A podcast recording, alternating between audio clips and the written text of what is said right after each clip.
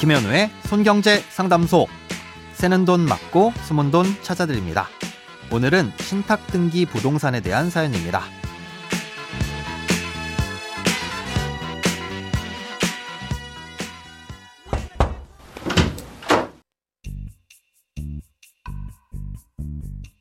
안녕하세요. 저희 딸이 보증금 300만 원에 월세 30만 원으로 계약하여 3개월을 거주했습니다.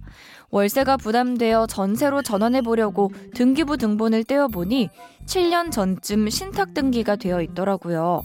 중개업소에서 집주인과 만나 계약할 때는 이 내용을 알려주지 않았습니다. 나는 신탁회사랑 계약한 게 아니라고 따질 용기는 없는데 월세 1년 계약이라 당장 나갈 수 없는 게 맞겠죠? 신탁회사가 허락하기만 하면 집주인이랑 임대차 계약을 맺을 수 있다고 하던데 괜찮을까요? 회사 주변에선 방을 구하기 어려워서요. 전세 계약을 하면 전세 대출을 받고 전세 보증보험도 들고 싶은데 가능할지. 딸아이가 최저임금으로 첫 사회생활을 하는데 돈은 보태지 못하지만 정보라도 명확하게 알려주고 싶습니다. 혹여 문제가 생기면 어쩌나 걱정만 한 보따리입니다. 오늘은 청취자 주명희 님이 보내주신 사연입니다.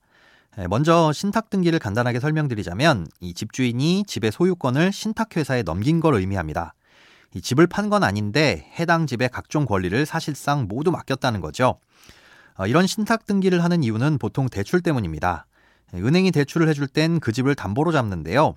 만약 돈을 갚지 않으면 여러 가지 절차를 통해 집을 경매로 넘기고 경매 낙찰 가격에 따라 자금을 회수하는 과정을 거치게 됩니다.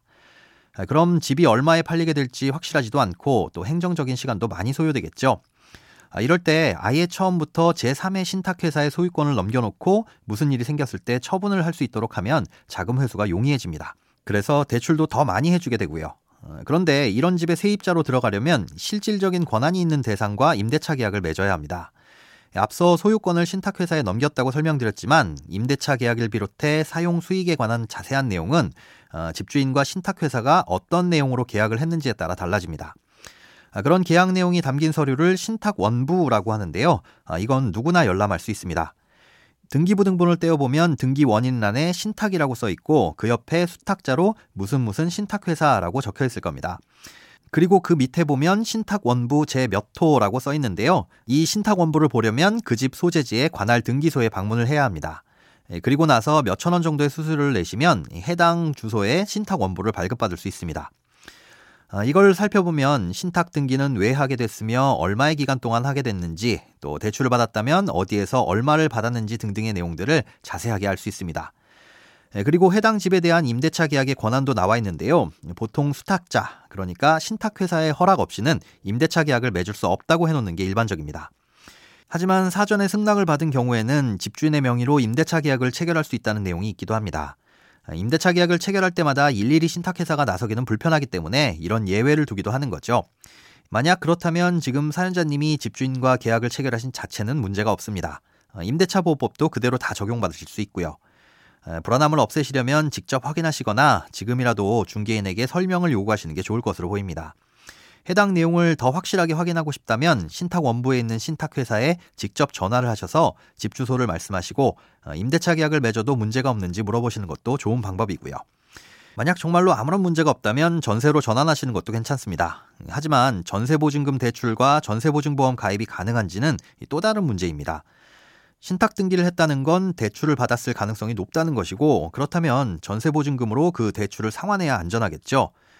대출을 받아서 보증금을 내려고 하면 전세자금 대출을 해주는 은행에서는 이 신탁 등기를 말소시켜야 한다는 조건을 걸 겁니다. 이에 대해 집주인이 알겠다고 하더라도 말소 등기가 제대로 됐는지도 끝까지 확인을 해야 되고 또 전세보증보험이 가입이 가능한지도 따로 알아봐야 하기 때문에 일반 임대차 계약에 비해 신경 쓸 것도 많고 위험하기도 하다는 걸 꼭 알고 계셔야 합니다. 돈에 관련된 어떤 고민이든 상관없습니다. imbc.com 손에 잡히는 경제 홈페이지로 들어오셔서 고민 상담 게시판에 사연 남겨주세요. 새는 돈 맞고 숨은 돈 찾아드리는 손경제 상담소. 내일 다시 만나요.